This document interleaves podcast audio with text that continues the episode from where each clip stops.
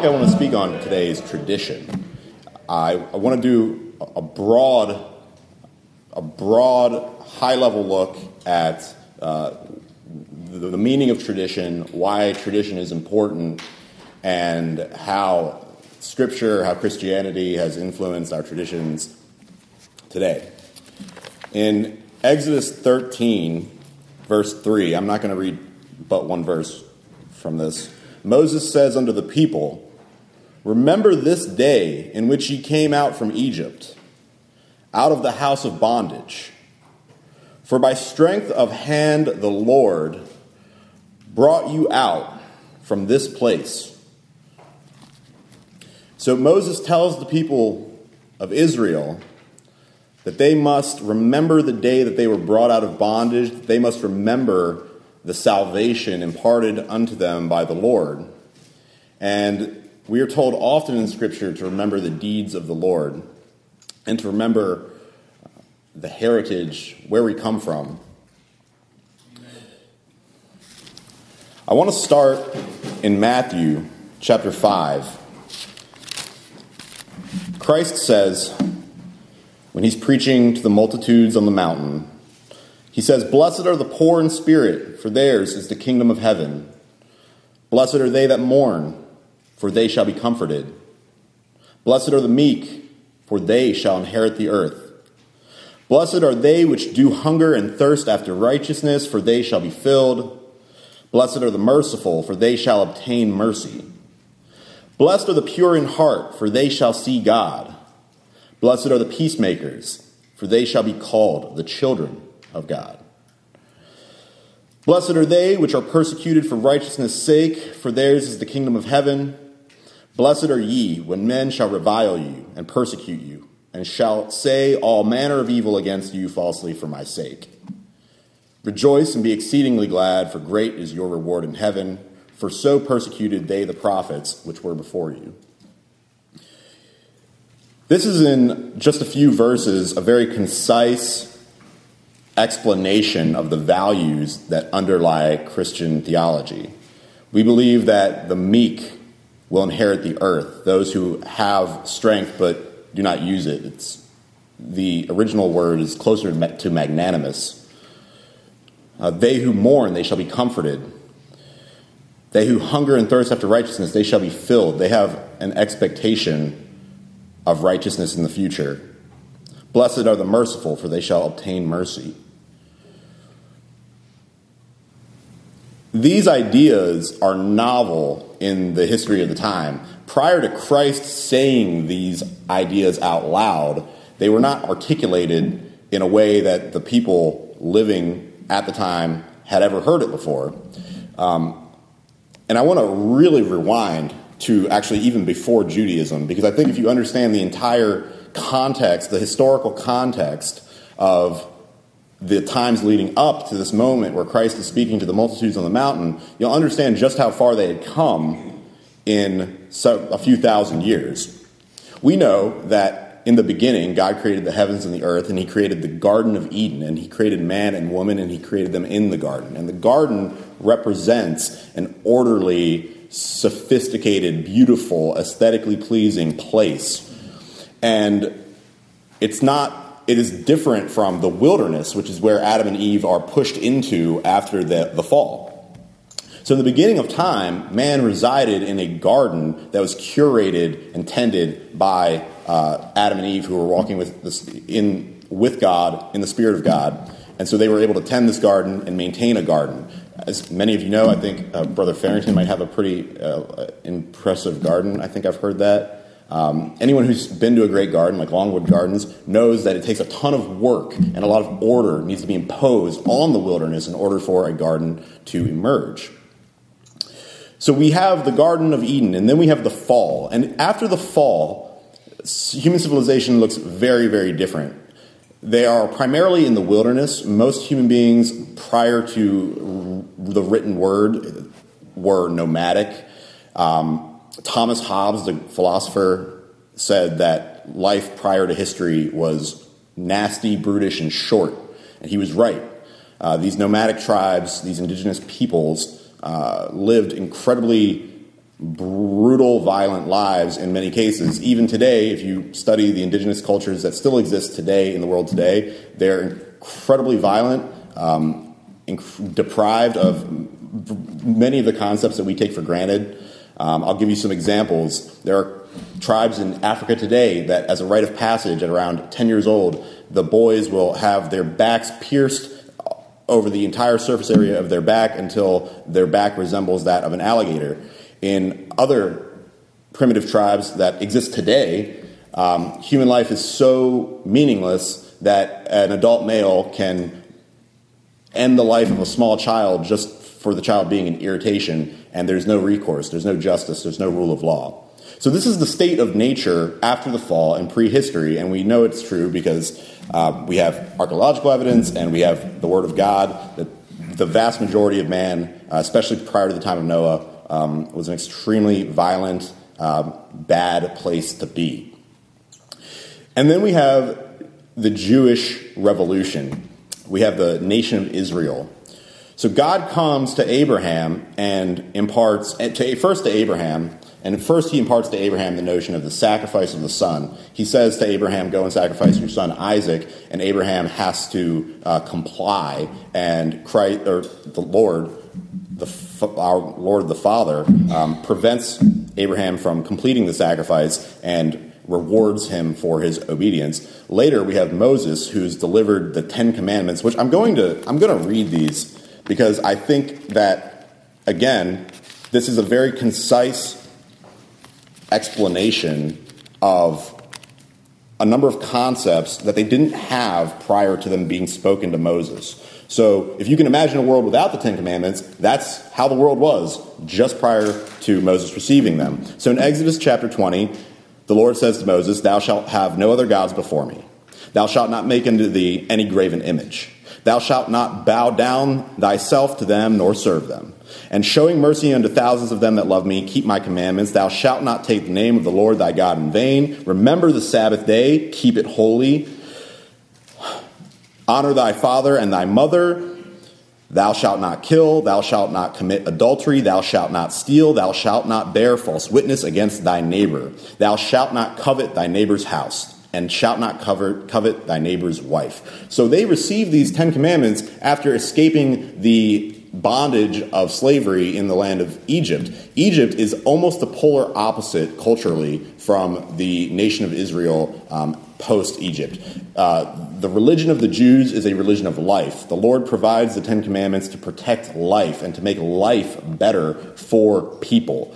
The Egyptians had a culture of death. They worshiped animals and they their greatest achievements are the pyramids, which are literally tombs.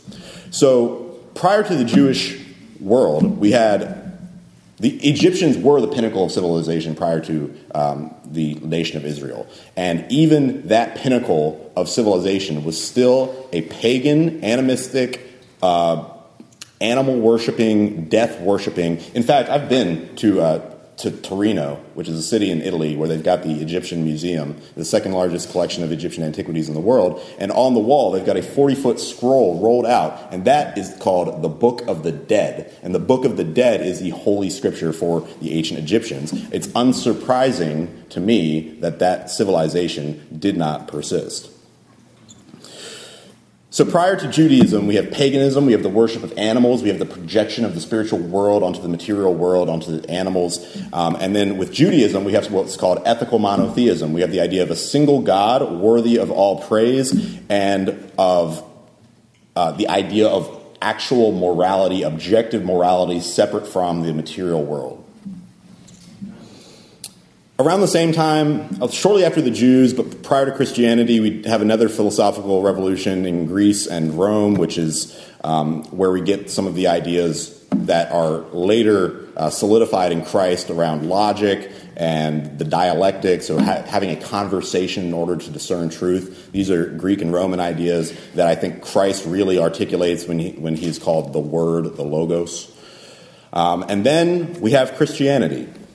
And Christianity is the most important philosophical revolution, ethical revolution, moral revolution that the world has ever known, bar none.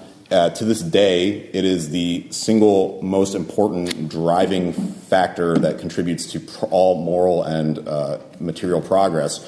I want to really hammer this point home, though, that Christianity is a framework, it's a religion built on top of Judaism. We have the Old Testament for a reason. We're called to remember the deeds of the Lord and remember the heritage of our people and the heritage of our ideas. And so that's why we need to read the Old Testament, and especially Exodus chapter 20, 21, where I think that people read the Old Testament. I read the Old Testament the first time and thought this is really difficult, challenging, uh, legalistic writing, and I wasn't sure what the benefit was to me as a Christian. Today, I can see that all of the laws actually were taking an ancient people out of the darkness and teaching them how to live civilized lives. They give they gave uh, human beings the right to live. They gave women the right to marital rights. They gave um, criminals the rights to due process and to uh, uh, being judged by a court. Um, the same word actually that they, use for the judges in the Jewish culture, Elohim, is the same word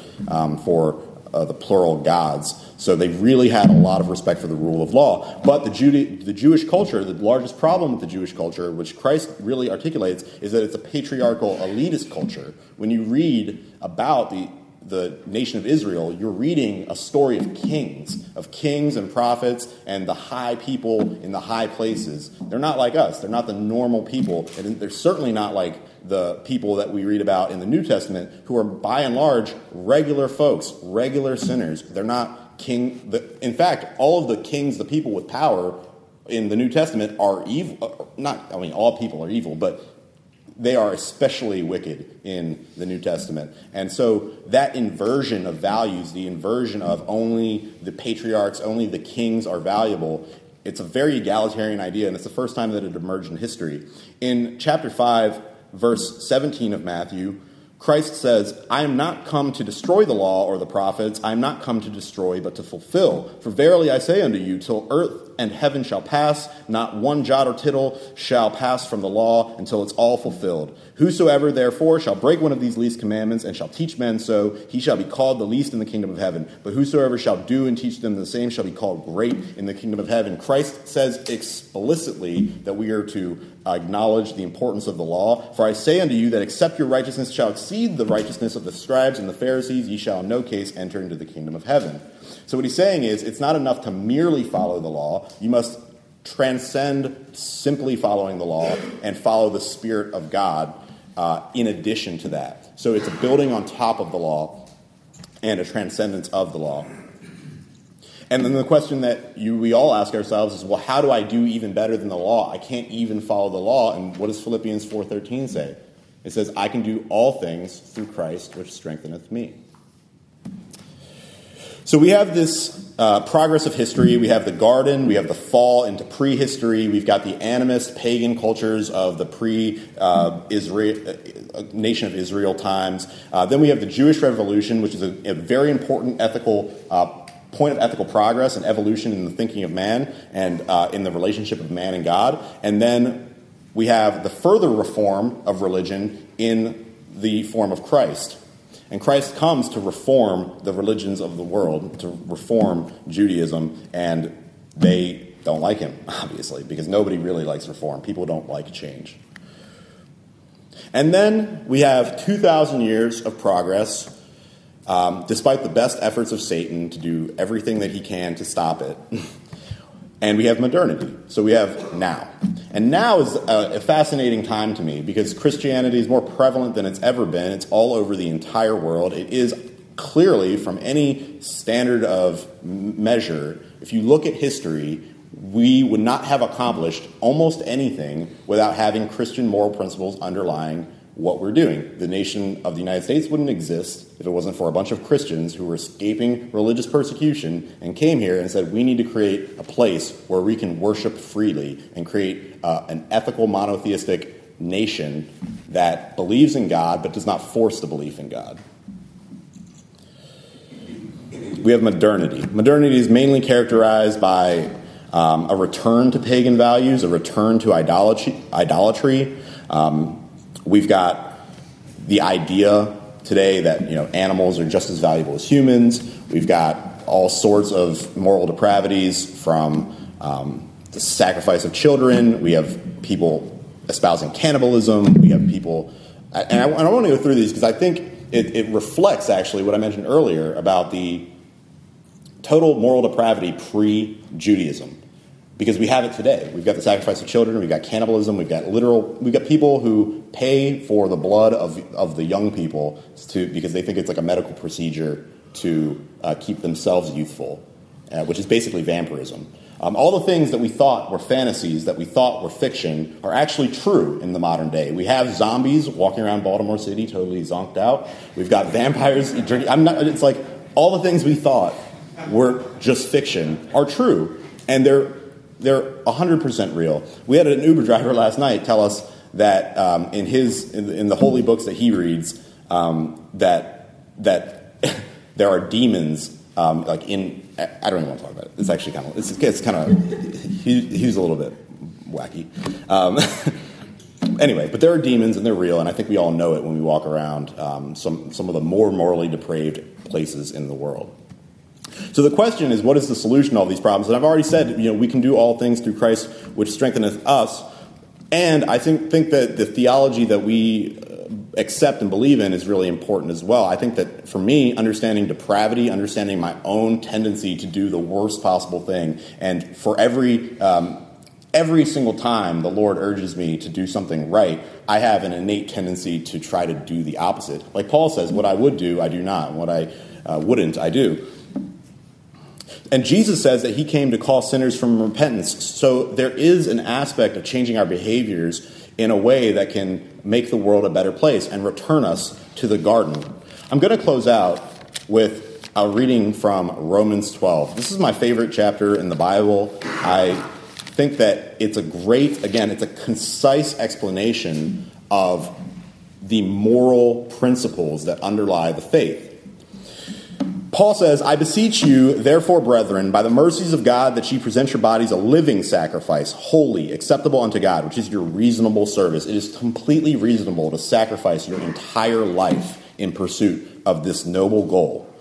And be not conformed to this world, but be ye transformed by the renewing of your mind, that ye may prove what is that good and acceptable and perfect will of God. Wherever you are in life is not good enough. Renew your mind and prove what is that good and acceptable and perfect will of God. For I say, through the grace given unto me, to every man that is among you, not to think of himself more highly than he ought to think, but to think soberly, according as God hath dealt to every man the measure of faith. For we have many members in one body, and all members have not the same office. So we, being many, are one body in Christ, and every member's one of another. I want to point something out to you. Many religions around the world have a concept of reincarnation. We don't have uh, the same concept of reincarnation. We have a concept of coming back to heaven um, or being raised up to heaven after our death.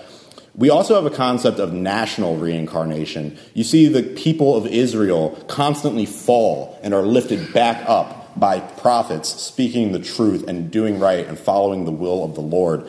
That is also applicable to the Christian church body, where we fall and we need revivals. And here, all of us, one body, we have to remember that revival happens through this body.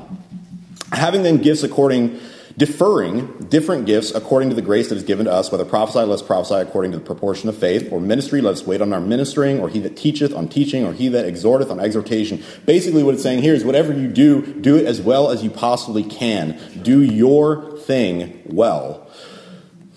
Let love be without dissimulation. Abhor that which is evil. Cleave to that which is good. Be kindly affectioned one to another with brotherly love and honor, preferring one another. Not slothful in business, fervent in spirit, serving the Lord. These are the Christian values. Rejoicing in hope, patient in tribulation, continuing instant in prayer. Distributing to the necessity of saints, given to hospitality and how, where do you find more hospitable people than in the primitive Baptist church? That's right. If that's not evidence of what we have here, then I don't know what is. Bless them which persecute you, bless and curse not. Rejoice with them that do rejoice, and weep with them that weep. Be of the same mind one toward another. Mind not high things, but condescend to men of low estate. Be not wise in your own conceits. What a revolutionary idea that did not exist prior to, the, to this scripture being written. Recompense to no man evil for evil, provide things honest in the sight of all men, if it be possible, if it be possible, as much as lieth within you, live peaceably with all men. Sometimes it's not possible. Sometimes we are called to defend ourselves. And that's reasonable. And that's it's in fact it's holy and good to defend what is holy and good. Right. Dearly beloved, avenge not yourselves, but rather give place unto wrath, for it is written, Vengeance is mine, I will repay, saith the Lord. Now, again, this doesn't mean that justice isn't something that we strive for as a community. Remember, in the Old Testament, the Jews are called to form bodies of judgment to have a due process so that people who sin egregiously are punished. We are called as a collective to punish those who do evil. Therefore, if thine enemy hunger, feed him. If he thirst, give him drink, for in doing so thou shalt heap coals of fire on his head. Be not overcome of evil, but overcome evil with good. And that is the Christian tradition in a single chapter of the Bible. I pray that we would continue to uphold the traditions of our faith, that we would continue to reform the church to make it better and more holy as Jesus did in his time. Thank you very much for your time. On first and third weekends, we have the service in New York on Saturdays, and then uh, Mount Carmel Sunday morning, and then generally uh, Columbia Sunday evening. And it's like going to a three day church service in almost three different areas, or nearly three different states, but definitely three different areas. And by the time that the last service is over on Sunday evening, I'm beat. And I just look forward to getting home and chilling. I'm not going to tell you how I chill, but but uh, I do just kind of think back over the blessings of the weekend. But after Columbia, as I uh, was getting in the car last week, uh, I got a text, and it was from Elsa, and she said, "We've had our new little boy Carmine, would you like to come by the hospital and see him? And would you like to hold him? Well, all of a sudden, I forgot all about being tired. and I took off just to, and it was just perfect because I was leaving Columbia and took off and went right straight to the hospital. And it was such a blessing to see the, the little newborn baby that God had blessed Elsa and Calvin with. The happy grandparents were there, Van and Abby from Pennsylvania, and we had a great time visiting, thinking about all the good memories we'd had through the years at Southampton. We remembered back when Elsa was just about a little girl herself, and now she's a wonderful, godly mother. So, those are some of the happiest times in the ministry. And I have a lot of wonderful memories of all these little ones that have been born and being able to be at the hospital oftentimes and get to hold them, get to watch their parents bring them to church the first time. So I want to talk just a few minutes about children. Psalm 127, I, am not real concerned about what the popular view is of children. Doesn't concern me one bit. I want my thinking to be in line with God's thinking. And so I want to look at how God views children. And then I want our view to be that way. Psalm 127, verse 6 says, Lo, children are an heritage of the Lord. Heritage is a blessing. It's a gift. it's a treasure. says, Lo, children are a blessing, a heritage of the Lord. It's interesting, but it says right here that children are of the Lord. So that's really important for us to understand right now that the children are something that comes from God, that God blesses with children. It says, Children are an heritage of the Lord, and it says, And the fruit of the womb is his reward. And then it defines the children and gives a little bit of uh, indication about the parents. As arrows, are, as arrows are in the hand of a mighty man, so are children of the youth. An arrow is uh, something that you aim and shoot at a target. You have a target in mind, and you aim the arrow to uh, arrive at that target. Brother Mark had a, uh, um, a bow and arrow and that he hunts with. And I thought, boy, that'll be so neat to, to, uh, to try to uh, shoot this arrow that he has. And so he handed me the bow, and, and I'm trying to pull it back, and, and, and, and it just stuck. I said, I think it's broken. I think he said, No, I think you're weak. There's a little clutch on there, and you got to get past a certain point. I couldn't even pull the arrow back, much less aim the arrow. But he says right here that parents have the blessing of aiming the, the, uh, the arrow at the mark, at the target. And it says, Children are a blessing from the Lord. They're as arrows in the hand of a mighty man, so are children of the youth. And then it says something right here. It says, Happy is the man that hath his quiver full of them. Now, for some folks, maybe one does fill your quiver up. Uh, it did for Julianne, didn't it? Uh, Brother Phil came home and Sister Marcia, and uh, Julianne was uh, their only child at the time. I hope you don't mind me sharing this. Julianne's about three or four years old, and, and they said, Julianne, what would you think about, about us bringing you home a little brother. And she put her hands on her hips and she said, I can think about a thousand reasons why not. Isn't that right?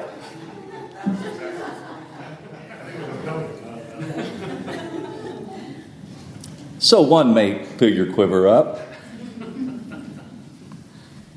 It says right here, Happy is the man that hath his quiver full of them. They shall not be ashamed, but they shall speak with the enemies in the gate. And I think this is sort of fast forwarding right here the role of children for parents, even as they get older, when parents can't fend for themselves, that oftentimes, if God blesses with children, the children can fend for the parents. It says that even their enemies, that they'll speak with the enemies in the gate. And, and, and, and if you go over to uh, Ecclesiastes chapter 12, it tells us that uh, one of the, the greatest enemies that we have in old age is failing health and all that goes along with it. And so, what he's saying right here is that when you get to that point in your life, it's a great blessing if God's blessed you with children that are going to fend for you at that time. Then he comes down and he says in uh, Psalm 128, he says, uh, Blessed is everyone that feareth the Lord. He mentions this twice right here in uh, Psalm 128. I ask you, why do you serve God? Is it not because you fear God? I mean, it, God's been so good to us. Don't you occasionally fear God? He mentions it twice right here. Blessed is everyone that feareth the Lord, that walketh in his ways, for thou shalt eat the labor of thy hands. Happy shalt thou be, and it shall be well with thee. And then verse 3 says, Thy wife shall be as a fruitful vine by the sides of thine house, thy children like olive plants around about thy table. It says, Behold, that thus shall the man be blessed that feareth the Lord. And then he says, the, the Lord shall bless thee out of Zion and thou shalt see the good of Jerusalem all the days of thy life. He's, he's talking about a host of blessings right here. And he says, even the children that are gathered around the table, that are gathered around the house, that the children are a blessing from the Lord. And he says, the man that is serving God, that God blesses him with children, he says he may just bless them with some grandchildren. Brother Mark, this verse is for you and Sister Chrissy. Yea, thou shalt see thy children's children and peace upon Israel. Sister Peggy, that one's for you. You can look over here. She said uh, before church, she said, Isn't that a beautiful sight? And I knew she was talking about her three little grandbabies right there. What the psalmist is telling us right here is that children, and even your children's children, are a blessing from the Lord. Now, when did we become a blessing from God? In Psalm 139, Psalm 139, I'll just read, read through. There's two uh, areas right here that I'd like to look at. Psalm 139. And by the way, there are not any surprises with God. There's not. God knew us from before we were born. We have evidence of that. Because he wrote our names in the Lamb's book of life from before the foundation of the world. So he knows his people, he knows where they are. Now let's look at this. Great, great verses right here. For thou hast possessed my reins, thou hast covered me when? Thou hast covered me in my mother's womb. I will praise thee, for I am fearfully and wonderfully made. Boy, isn't that a fact? That we're fearfully and wonderfully made. I mean, we are crafted by God, by His hands, fashioned by God. He says, I am fearfully and wonderfully made. Marvelous are thy works, and that my soul knoweth right well. It is marvelous the creation of, uh, of a human being is a marvelous work. It's a, it's, it's a, it's a, a great handiwork of God. My substance was not hid from thee when I made in when, when I was made in secret and curiously wrought in the lowest parts of the earth. Thine eyes did see my substance, yet being unperfect. And in thy book all of my members were written, which in continuance were fashioned as if as as as yet there was none of them. And then he just steps back and he says how precious also are thy thoughts unto me o god. How great is the sum of them. He said if i should count them if i should count them they're more in number than the sand. When i awake i am still with thee. So he says right here that we were fearfully and we were wonderfully made in the eyes of God. Now let's look at this next one. I think, if my memory serves me right, that Steve and Kathy will remember this verse in Jeremiah chapter 1. I'm not sure if it was Sister Kathy or if it was Sister Denise or someone else, but way back, we went to Washington, D.C. in January, cold, cold time. And we went to the Right to Life gathering, and we heard the speaker speak. And Sister Kathy or Sister Denise or someone had banners with this verse on it right here. This is what it says. Then the word of the Lord came unto me, Jeremiah 1 5, saying, Before I formed thee in the belly, I knew thee. And before thou camest forth out of the womb, I sanctified thee and ordained thee a prophet unto the nations. So the Lord is telling Jeremiah right here, He says, I knew you before you were born. I knew you before you were formed in your mother's womb. I knew you in my mind. I knew you in the history of time, and I had your name inscribed in my book, and you have been known by me even from before the foundation of the world. So, if we're going to see it God's way, God's way is this way. God knew us from before we were conceived by our parents. God knew us way back then. And then when we were conceived by our parents and we were in our mother's womb, God began on day one fashioning us and making and creating us in His image and in His likeness. Now, here's a supporting verse right here. If there was only this one verse in the scriptures to convince me that it is a viable human being at conception, it's this verse right here. I'm not going to I'm not going to quote it for time's sake, but I just want to uh, run over there, if you will. In, in Luke chapter 1, verse 36 and verse 30, uh, 44, when, uh, when uh, Elizabeth was carrying uh, uh, John in her womb, John was six months along in his mother's womb. And Mary was conceived by the Holy Ghost six months later, while John was six months into his mother's womb. And Mary then was conceived of the Holy Ghost, a, a, a miracle in itself.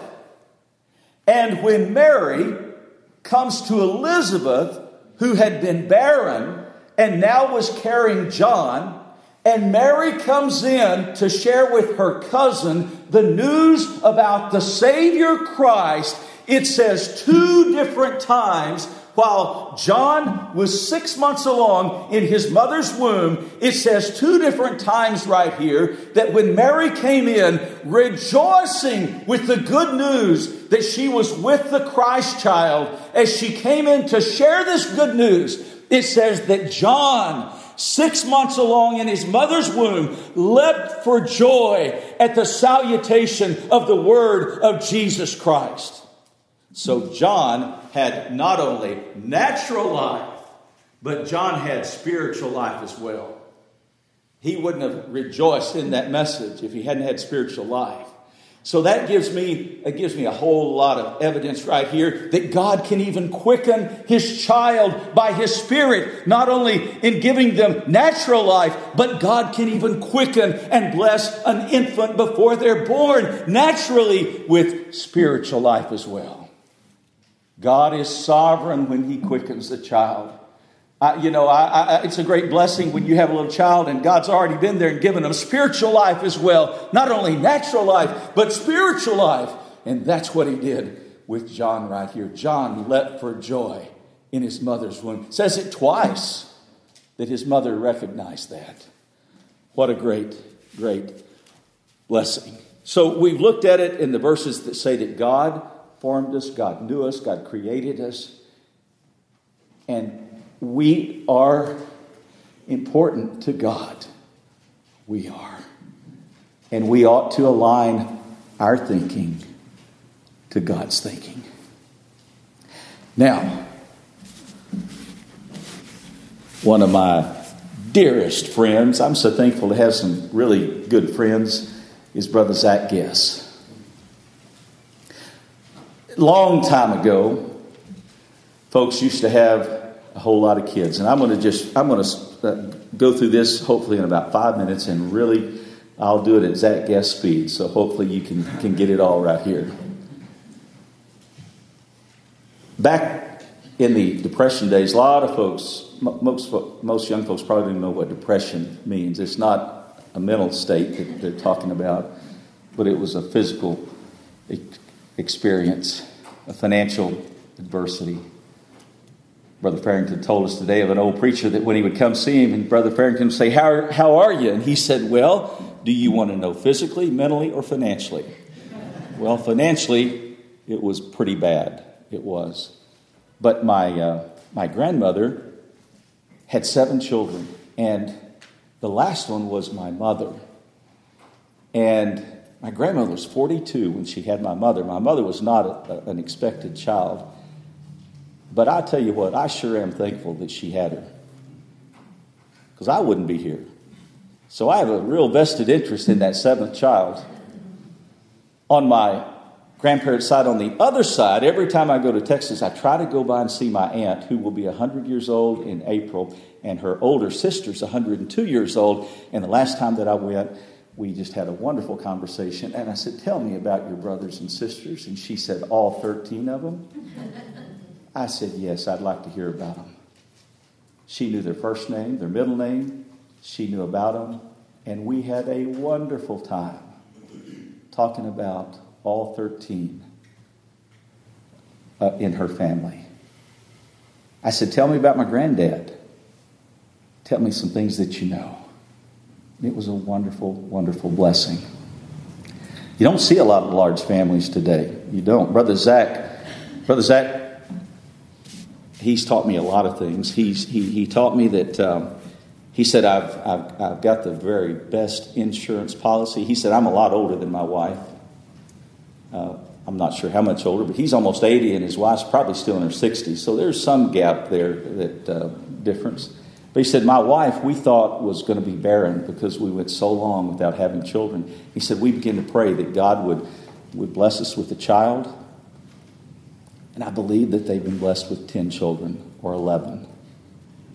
The last one they named Mercy. So, uh, but, uh,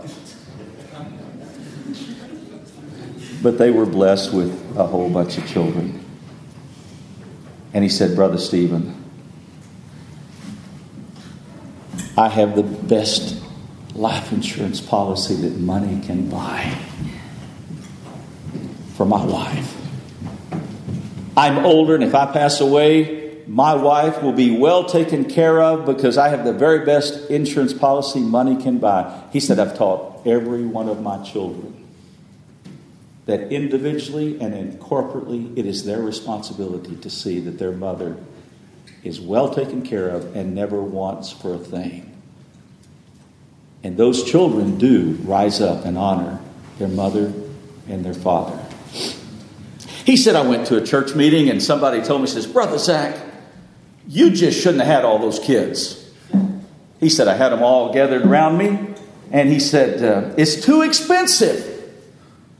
And he said, They told me that to raise a child, it's about a million dollars. And he said, I realized that if that's truly the case, I ought to be about $10 million in debt right now.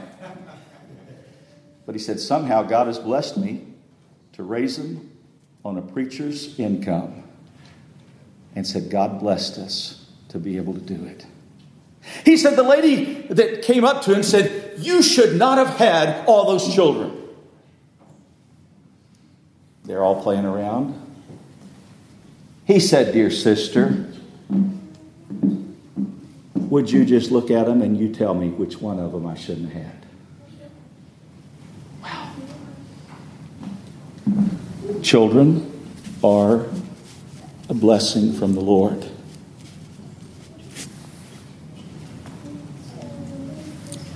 Naomi didn't have a son. But she had a daughter in law named Ruth. And Ruth, in her old age, had a desire that was put on her heart to care for Naomi. And it said that, and, and I have to, I'm, I'm going to subscribe to this one. I don't have a whole lot of kids lined up to take care of me when I get old. But you know what? I'm praying that God will put it on somebody's heart at least to carry me to church or sing a hymn or something like that. I told Brother Danny recently, I said, You know, I've told my mother a number of times that, that if I die an early death, that it'll probably be a car wreck or a plane crash. And he said, Well, preacher, you don't have to really worry about that that much longer. so that was really encouraging that I take that one off my list. I don't have to worry about dying an early death, you know, I'm at this point in my life. But Naomi was complaining because she didn't have anybody to take care of her. And the folks told her, said, Naomi, said, You have Ruth, and God put it on Ruth's heart to care for you. And said, Ruth is going to take better care of you than if you had seven sons. If you have one son, you're not supposed to have to worry about a thing in old age. But if you have seven sons, you, you're, you're on easy street in old age. And she said, Ruth has it in her heart to care for you in old age. I have to tend to believe that for those of us that don't have a bunch of kids lined up to take care of us in old age, that God, through His mercy, will see if there's a need and He'll put it on the heart of somebody. On the other hand, oftentimes you meet older folks that they may have a whole lot of people in their family and not any of the kids have a desire. They haven't been taught, they haven't been taught by example. I've been told, be careful about how you take care of your parents because your children are watching. Sister Tracy caring for her mom right in the same property. Her kids, all five of them, were watching. If Brother Justice goes home to be with the Lord before Sister Tracy, they've been taught by example to care for their mom. They have. So I believe that God does bless with, with them. Now, now, let me just mention this while we're here. Some folks say, well,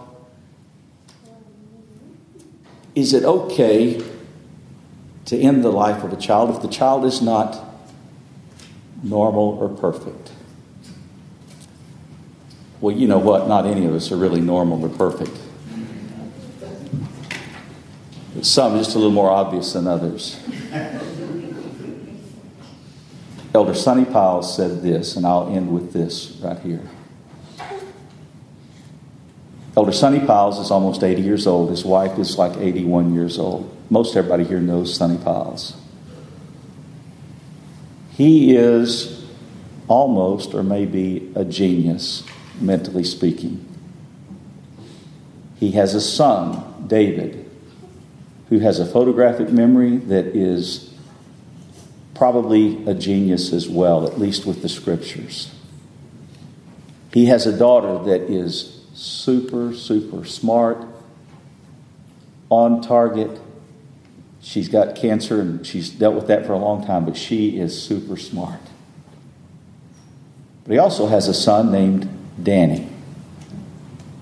And Danny is what Brother Sonny refers to as a special needs child.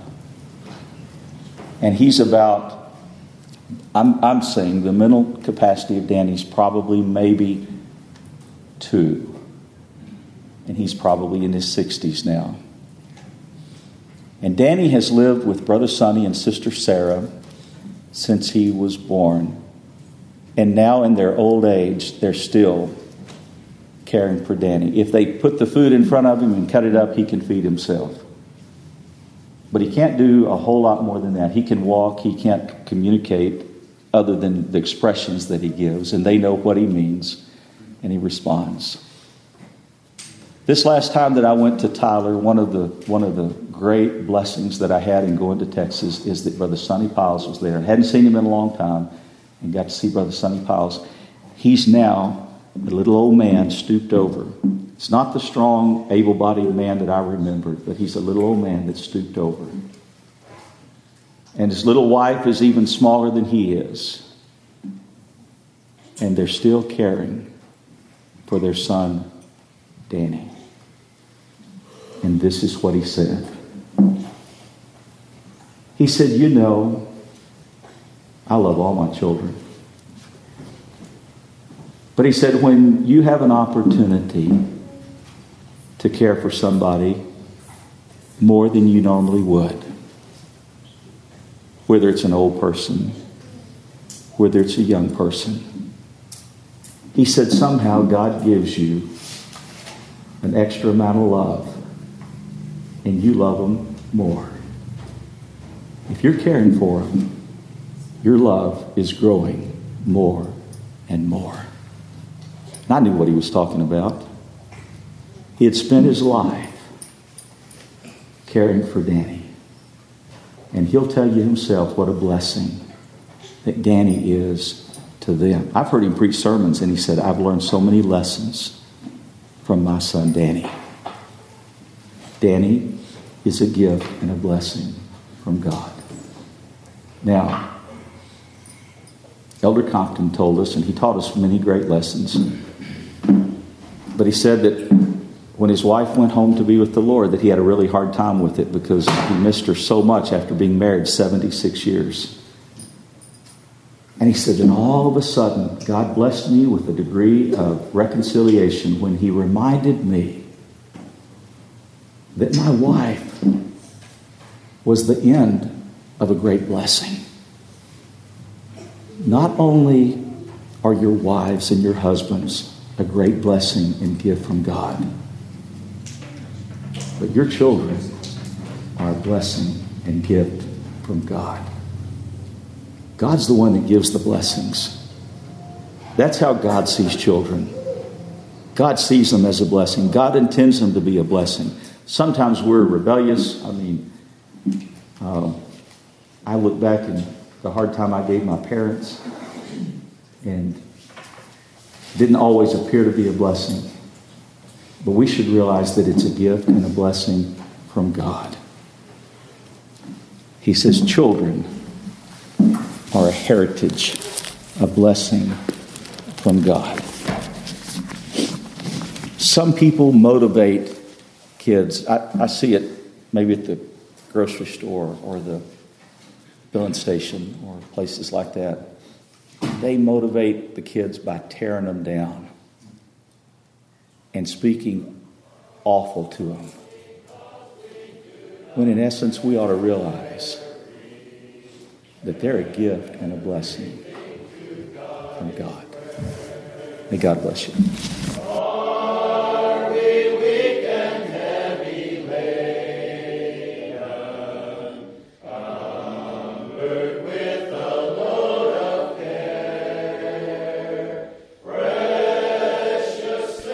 We're glad you've been able to listen to this special podcast. We invite you to come and worship with us on a Sunday morning. Our services begin with hymn singing at 10:30 a.m. Mount Carmel Primitive Baptist Church is located at 1707 Churchville Road in Bel Air, Maryland. If you've enjoyed this message, we invite you to subscribe to our podcast in iTunes or in your favorite podcast application.